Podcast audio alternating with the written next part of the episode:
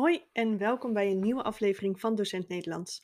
Mijn naam is Iris de Wit, eigenaar van Iris de Wit Onderwijs Training en Coaching. En in deze podcast hoor je alles uh, over het vak Nederlands. Van argumentatie tot literatuur komt allemaal voorbij. Het is ook leuk als je niet meer op school zit. In deze aflevering vertel ik je wat over woordsoorten. Nederlands staat, zeker in de onderbouw, echt bekend om grammatica. Tot in den treuren wordt het geoefend. Volgens mij beginnen ze er al mee in groep 5 van de basisschool. En in de onderbouw van de middelbare school gaan we er lekker mee door. En wat mij opvalt is dat grammatica een beetje beleefd wordt op twee verschillende manieren. Sommige leerlingen vinden het prima, hebben er heel erg veel lol in en die kunnen het meestal ook goed. En anderen die vinden het heel erg lastig en die worstelen er al mee vanaf nou ja, datzelfde groep 5. En dat ja, blijft gewoon een heel groot struikelblok. Grammatica gaat erom dat je de zin of woorden, zijn twee verschillende onderdelen, in een soort stukjes kunt opsplitsen. Um, die zin opsplitsen in stukken, dat noemen we redenkundig ontleden. Dat gaat over de zinsdelen. Um, en waar ik het vandaag over ga hebben, gaat over woorden apart van elkaar benoemen. Waarin dus ieder woord een eigen uh, ja, titel krijgt eigenlijk. En je noemt dat taalkundig ontleden. En uh, meestal wordt het bij Nederlandse woordsoorten genoemd. Um, dat redenkundig ontleden, daarvoor moet je per se de woorden in een zin hebben staan. Bij taalkundig ontleden, dus woordsoorten, hoeft dat niet per se. Um, maar het kan wel zijn dat sommige woorden uh, op een andere plek in de zin een andere betekenis krijgen. Of een ander naampje, zeg maar. Um, bij woordsoorten heb je een paar uh, klassen, zeg maar, waar geen woorden meer bij kunnen komen. Bijvoorbeeld bij de voornaamwoorden, dat is gewoon zoals het is. Uh, maar bijvoorbeeld een zelfstandig naamwoord kun je gewoon erbij verzinnen. Als je vandaag bedenkt dat het woord blob bestaat en dat het een ding is, dan is dat dus een zelfstandig naamwoord en dan bestaat het vanaf nu. Zelfstandig naamwoorden kun je in principe oneindig toevoegen. Um, ik ga vandaag alle verschillende woordsoorten bespreken die ik belangrijk vind om te weten tot en met ongeveer 3 VWO. Ik begin met de makkelijkste, en dat is volgens mij het lidwoord. Het lidwoord, dat zijn er namelijk maar drie, de, het en un. Uh, die zijn ook uh, vrijwel altijd lidwoord. Um, en die kun je met vrij grote zekerheid altijd zo benoemen. De lidwoorden zijn de, het en un. Een lidwoord staat vaak voor een zelfstandig naamwoord of een bijvoeglijk naamwoord. Een zelfstandig naamwoord is een uh, woord. Ja, wij zeiden vroeger altijd zo'n rijtje van het is een namen van mensen, dieren, dingen of planten. Uh, later kwamen er ook nog landen of aardrijkskundige, aardrijkskundige plaatsen bij. Uh, je kunt er bijna altijd een lidwoord voor zetten, behalve bij namen van mensen. Je kan wel zeggen de Iris, maar nou ja, dat doen we eigenlijk nooit.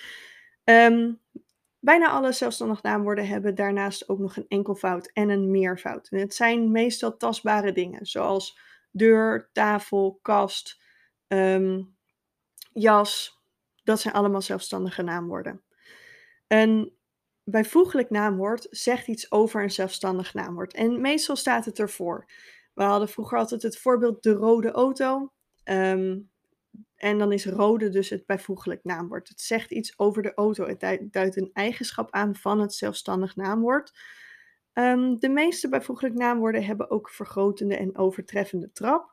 Dat wil zeggen bijvoorbeeld um, de hoge kast, hoger, hoogste kast. Um, het is blauw, maar deze doek is nog blauwer en deze doek is het blauwst. Um, maar dat geldt niet voor alle bijvoeglijk naamwoorden. Je hebt bijvoorbeeld niet een houten tafel of zo, of een uh, plasticere beker.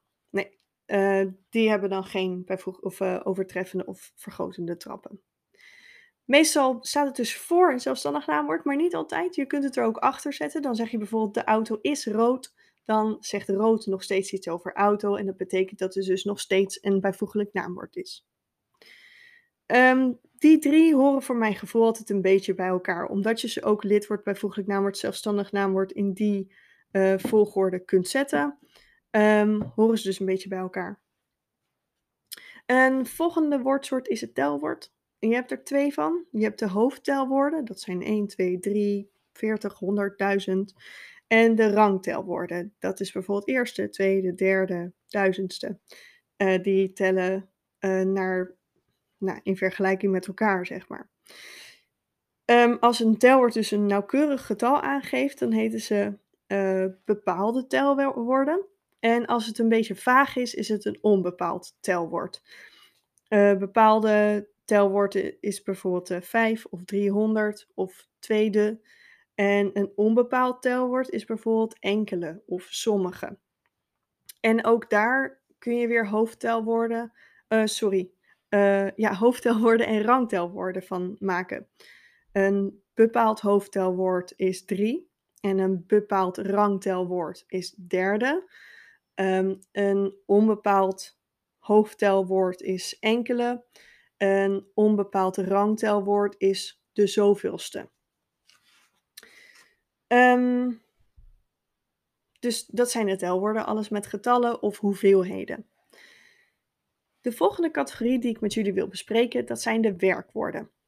Um, een werkwoord is iets wat je doet, zei je vroeger altijd. Maar uh, inmiddels heb je ook geleerd in de onderbouw van de middelbare school dat uh, werkwoorden soms ook andere dingen aanduiden in een zin. Bijvoorbeeld um, wanneer het gebeurt, of het gisteren was of vandaag. Um, dat is het verschil tussen is of was. Um, en soms koppelen werkwoorden ook bepaalde zinsdelen aan elkaar. Bijvoorbeeld een onderwerp aan een naamwoordelijk deel van het gezegde. En zo kom je eigenlijk op drie soorten werkwoorden.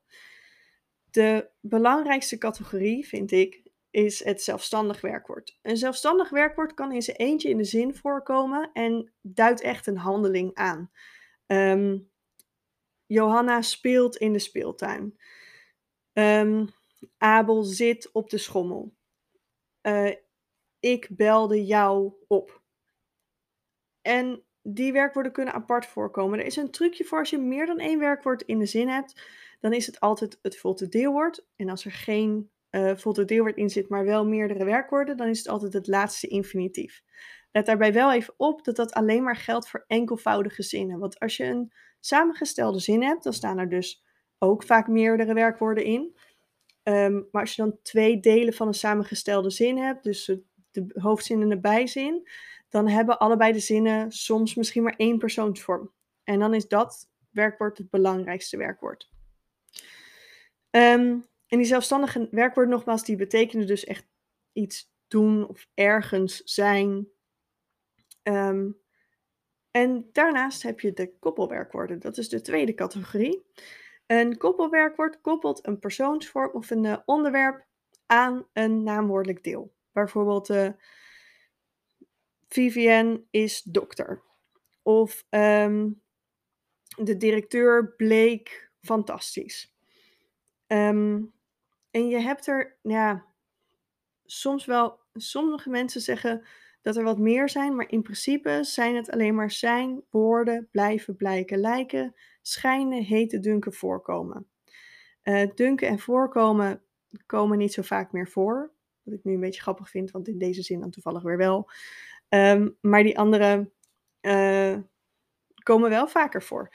En let erop dat je dan ook dus uh, koppelwerkwoorden hebt die echt betekenen dit koppelt dat aan iets anders. En dus bijvoorbeeld de zon schijnt. Daarbij is uh, schijnen wel het werkwoord en ook het belangrijkste werkwoord in de zin. Maar dat is een handeling, als het ware, van de zon. En het is dus niet zo dat de zon iets schijnt te zijn. Um, ik hoop zelf dat je de koppelwerkwoorden, dat is een soort opstapje richting het naamwoordelijk gezegde. Dus ik hoop twee dingen. Dat je ze al een beetje kent van het naamwoordelijk gezegde. Um, maar vooral ook dat je begrijpt dat er dus een naamwoordelijk gezegde heeft altijd een koppelwerkwoord in de zin zitten. Oké, de derde soort werkwoorden zijn de hulpwerkwoorden. Uh, soms komt een koppelwerkwoord of een zelfstandig werkwoord niet alleen in de zin voor, maar hebben ze bijvoorbeeld iets nodig om uh, de tijd aan te geven. Bijvoorbeeld, uh, jij hebt je toets goed gemaakt. En dan is gemaakt het zelfstandig werkwoord. Is het belangrijkste werkwoord uit de zin. Het is geen koppelwerkwoord, het is echt een handeling, maken. Um, maar hebt gemaakt telt dan de, geeft, zegt iets over de tijd van de zin. Je had ook kunnen zeggen, je had je proefwerk goed gemaakt. Um, Ander voorbeeld, um, je hebt bijvoorbeeld een hulpwerkwoord dat aangeeft dat je, uh, je mag je proef Oké, ik weet niet hoe dit aan elkaar gekloppeld wordt, maar ik ga het niet opnieuw doen, want, eh, nou ja, dat ging even niet goed. Maar ik was in de zin, ehm, een ander voorbeeld van een hulpwerkwoord is bijvoorbeeld je mag je proefwerk maken, of je moet je proefwerk maken, je kunt je proefwerk maken, je zal je proefwerk maken. Ehm, nou, dat zijn allemaal kunnen, zullen, mogen. Het zijn allemaal eh, werkwoorden van modaliteit in dit geval. Het zijn allemaal hulpwerkwoorden. Dus die helpen als het ware om te bedenken hoe moet ik dat zelfstandig werkwoord nou zien. Oké, dus een hulpwerkwoord, als er één werkwoord in een zin zit, alleen maar een persoonsvorm, is nooit een hulpwerkwoord. Want dat hulpwerkwoord helpt de andere werkwoorden. Dus kan niet zelfstandig werk uh, voorkomen. Haha, ik wilde zelfstandig werkwoorden zeggen. Oké, een hele grote categorie zijn de voornaamwoorden. En de laatste tijd zijn ze ook best wel veel in het nieuws, omdat er steeds uh, meer mensen kenbaar maken. Ze wilden dat vroeger waarschijnlijk ook al, maar meer mensen komen daar ook daadwerkelijk voor uit dat ze bijvoorbeeld een uh, non-binair voornaamwoord prefereren. Um, die voornaamwoorden, daardoor, nou, weet veel mensen waarschijnlijk wel wat een persoonlijk werkwoord is, of een persoonlijk voornaamwoord is. Uh, dat zijn ik, mij, we, ons, tegenwoordig dus ook hen. Um, jij, jullie, u, um, hem, haar, hun, hen. Uh, in de andere vorm, niet in de eerste persoon. Um, en die komen vaak in de positie van onderwerp. Daarvan kun je ook een bezittelijk voornaamwoord maken. Bijvoorbeeld um, haar ogen, mijn boek, jouw broertje, zijn fiets. Dat zijn allemaal bezittelijk voornaamwoorden. Uh, niet boek, fiets, ogen, maar het woord daarvoor. Uh, geeft aan dat iets van iemand is. De volgende categorie zijn de aanwijzende voornaamwoorden. En aanwijzende voornaamwoorden zijn die, deze, dit, dat, dezelfde, hetzelfde, datzelfde, zo'n, zulk, um, dergelijk. Um, bijvoorbeeld, uh, ik kreeg hetzelfde cadeautje als hij. Of die tafel staat te hoog. Ik weet niet hoe dat eruit ziet, maar dan is die uh, een aanwijzend voornaamwoord. Alsof je er echt naar kan wijzen. De volgende is een betrekkelijk voornaamwoord. Een betrekkelijk voornaamwoord heeft altijd betrekking op iets wat daarvoor staat. Um, bijvoorbeeld de jongen die daar loopt, is mijn buurjongen. Um, in dat geval verwijst die eigenlijk terug naar de jongen. Uh, de jongen die daar loopt. En dan noemen we die dus een betrekkelijk voornaamwoord. Um, heel af en toe heb je het ook een wat chicere vorm met wier. Uh, de vrouw wier kind verdwenen is bijvoorbeeld. Um, en ja, bijvoorbeeld in de zin wie het weet mag het zeggen. Uh, dan is wie ook een betrekkelijk voornaamwoord. Maar dan zonder dat hij echt daadwerkelijk ergens naar verwijst. Maar eigenlijk staat er natuurlijk degene die. Dus um, daarom heeft het nog steeds betrekking op iets wat er dan stiekem voor staat. Uh, verder hebben we nog het vragend voornaamwoord. Een vragend voornaamwoord uh, zijn bijvoorbeeld wie, wat, welk. Bijvoorbeeld wie heeft hier zitten knoeien. Dan is wie het vragend voornaamwoord. Welk boek heb je gelezen? Dan is welk het vragend voornaamwoord. Um, en als laatste wilde ik nog het onbepaald voornaamwoord um, bespreken. En dan is die hele familie van voornaamwoorden wel voorbij.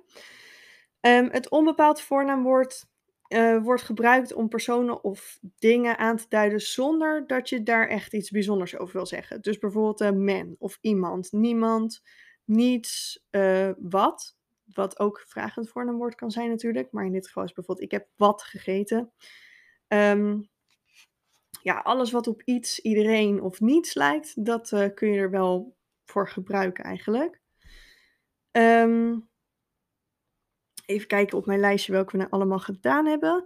Uh, we gaan nog de voegwoorden, voorzetsels bespreken. Um, en de bijwoord.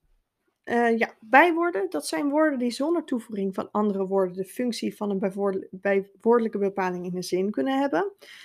Um, ja, bijvoorbeeld, uh, hij schrijft klein, dan is klein een bijwoord.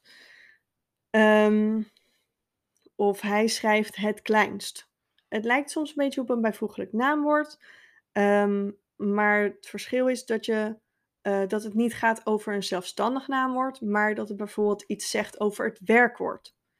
Ehm, ja, dus in tegenstelling tot het bijvoeglijk naamwoord, wat altijd iets zegt over een ander naamwoord, namelijk een zelfstandig naamwoord. Ehm, dan hebben we het voorzetsel nog. Ja, misschien heb je op de basisschool wel geleerd, of op de middelbare school, ehm, dat voorzetsels altijd voor het kooitje kunnen.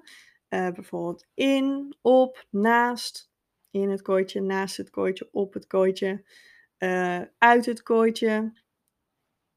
En sommige voorwoord, voorzetsels zijn ook qua tijd, bijvoorbeeld terwijl of tijdens.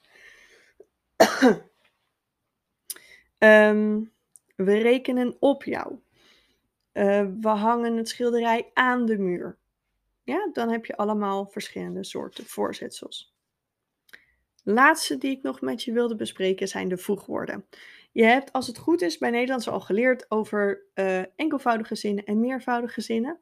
Die meervoudige zinnen die worden altijd aan elkaar gekoppeld. Ligt een beetje aan hoe ze in elkaar zitten.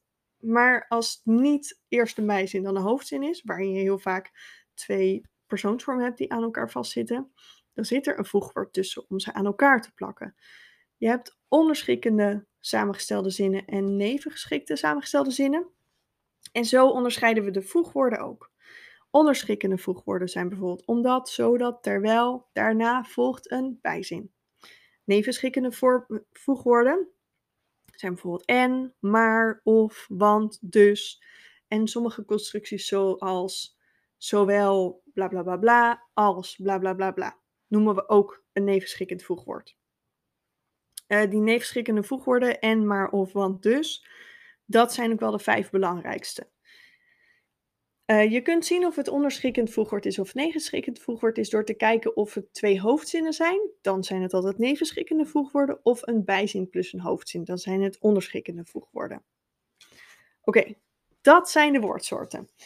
Um, soms is er wat discussie over grammatica. Ik heb nu de gewoon redelijk eenvoudige, straightforward manier van woordsoorten aan je uitgelegd. Uh, en ik ga daarin een beetje voorbij aan hele leuke discussies die bijvoorbeeld gevoerd worden binnen onze taal. Uh, bij de taaladviesdienst of uh, de taalprof, die overigens hele leuke blogs daarover heeft geschreven. Um, maar ja, het is een korte podcast ter voorbereiding op bijvoorbeeld als je straks een toets hebt over woordsoorten. Dus reken me daar niet op af. Um, Mocht je inderdaad die toets hebben, dan wens ik je veel plezier uh, met het uh, maken van je toets. En um, ja, kom nog eens terug bij docentnederlands.nl voor de volgende podcast. Dankjewel.